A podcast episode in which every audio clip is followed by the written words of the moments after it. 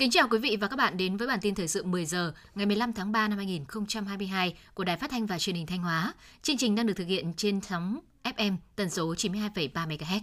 Thưa quý vị và các bạn, chiều ngày 14 tháng 3, đồng chí Nguyễn Văn Thi, Ủy viên Ban Thường vụ tỉnh ủy, Phó Chủ tịch Thường trực Ủy ban dân tỉnh đã chủ trì hội nghị nghe báo cáo công tác chuẩn bị tổ chức các hoạt động kỷ niệm 30 năm thiết lập quan hệ ngoại giao Việt Nam Hàn Quốc tại tỉnh Thanh Hóa. Dự kiến sẽ diễn ra từ ngày 24 tháng 3 đến ngày 26 tháng 3 năm 2022. Hoạt động được tổ chức theo quy mô hội nghị cấp vùng với các hoạt động chính như hội nghị gặp gỡ Thanh Hóa Hàn Quốc, gian hàng giới thiệu các sản phẩm giữa đoàn Hàn Quốc và các địa phương Việt Nam, cùng với các hoạt động kết nối khác.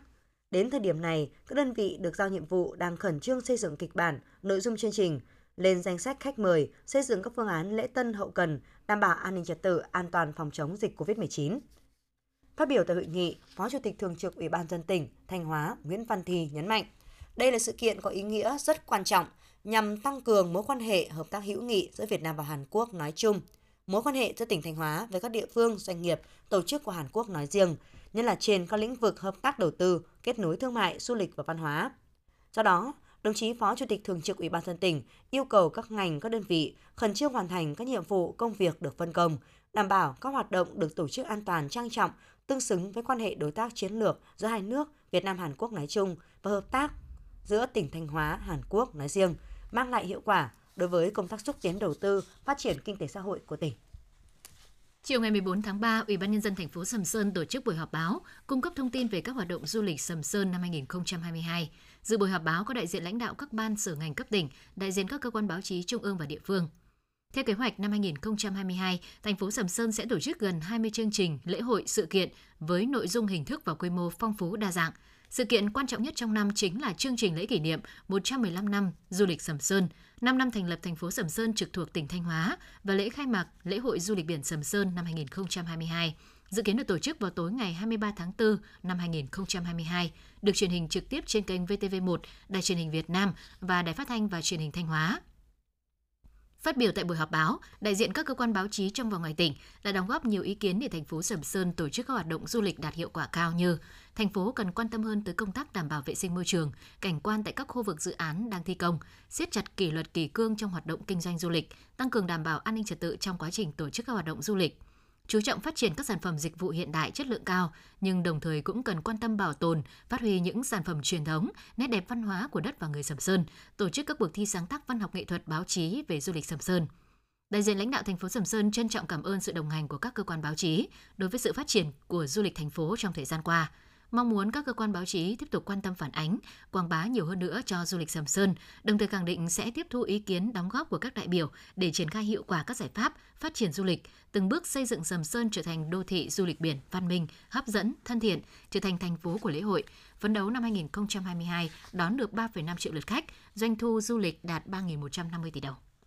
Thưa quý vị và các bạn, ngày 15 tháng 3 là thời điểm Việt Nam mở cửa lại hoàn toàn với hoạt động du lịch – đánh dấu giai đoạn hồi sinh của du lịch Việt Nam sau hơn 2 năm ngủ đông. Chính sách nhất quán về điều kiện mở cửa sẽ giúp du lịch phát triển bền vững giai đoạn tới.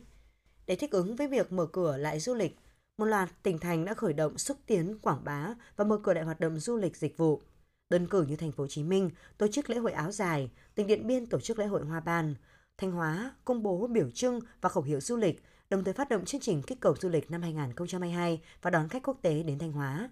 Theo Sở Văn hóa Thể thao và Du lịch Thanh Hóa, đến thời điểm này đã có trên 40 sự kiện hoạt động được đăng ký tổ chức tại nhiều địa phương, khu điểm du lịch của tỉnh Thanh Hóa trong suốt năm 2022. Các đơn vị doanh nghiệp du lịch đã chuẩn bị các điều kiện tốt nhất để đón tiếp và phục vụ khách du lịch trong nước quốc tế đến Thanh Hóa với thông điệp điểm đến an toàn, trải nghiệm trọn vẹn.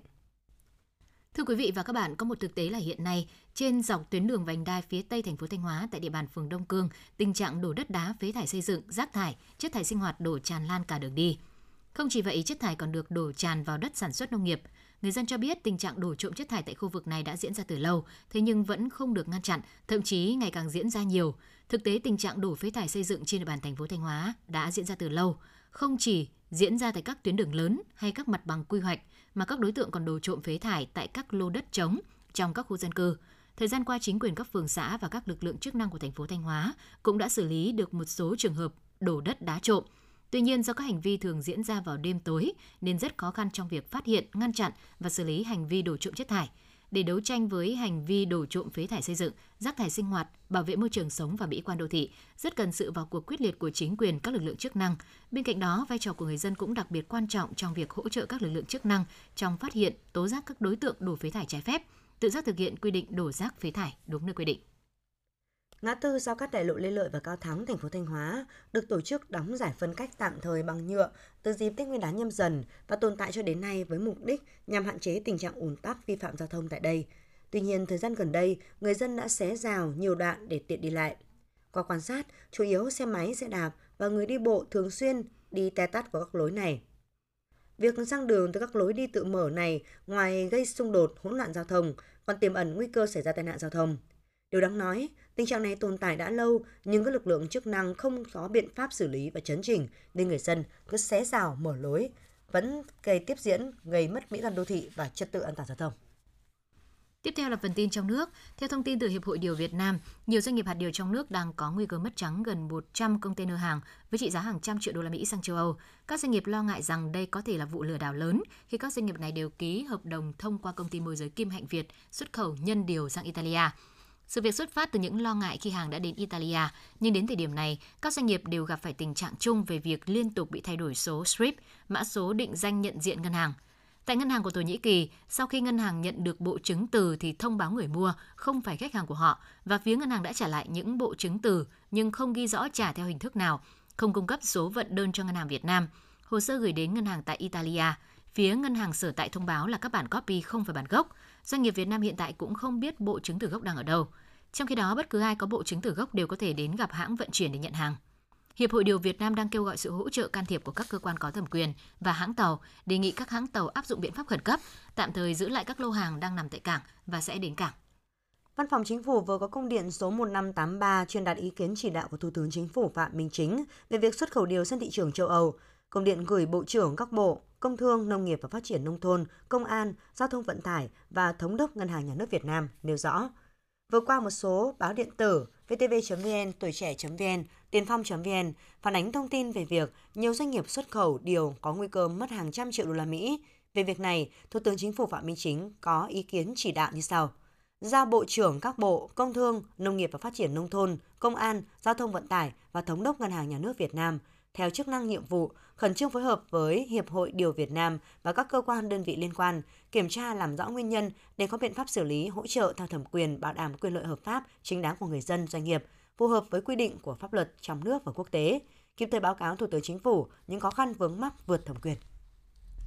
Giá xăng dầu trong nước sẽ thấp hơn khu vực. Đây là chia sẻ của Phó Thủ tướng Lê Minh Khái tại cuộc họp với một số bộ ngành địa phương về công tác điều hành giá các mặt hàng thiết yếu diễn ra vào chiều qua ngày 14 tháng 3. Theo đó, trước tình hình giá cả một số mặt hàng trong nước ghi nhận xu hướng tăng cao do tác động từ giá xăng dầu thế giới gần đây, Phó Thủ tướng Lê Minh Khái đã có cuộc họp với các bộ ngành địa phương về công tác điều hành giá một số mặt hàng quan trọng thiết yếu như xăng dầu, nguyên nhiên vật liệu và tư y tế. Tại cuộc họp, Phó Thủ tướng đánh giá cao sự vào cuộc tích cực của các bộ ngành địa phương trong công tác điều hành giá thời gian qua. Tuy nhiên, trước sức ép từ biến động giá xăng dầu, các mặt hàng thiết yếu trên thế giới, cùng với đó là những chính sách tiền tệ tài khóa các nước, công tác điều hành giá trong nước dự kiến chịu nhiều áp lực trong thời gian tới.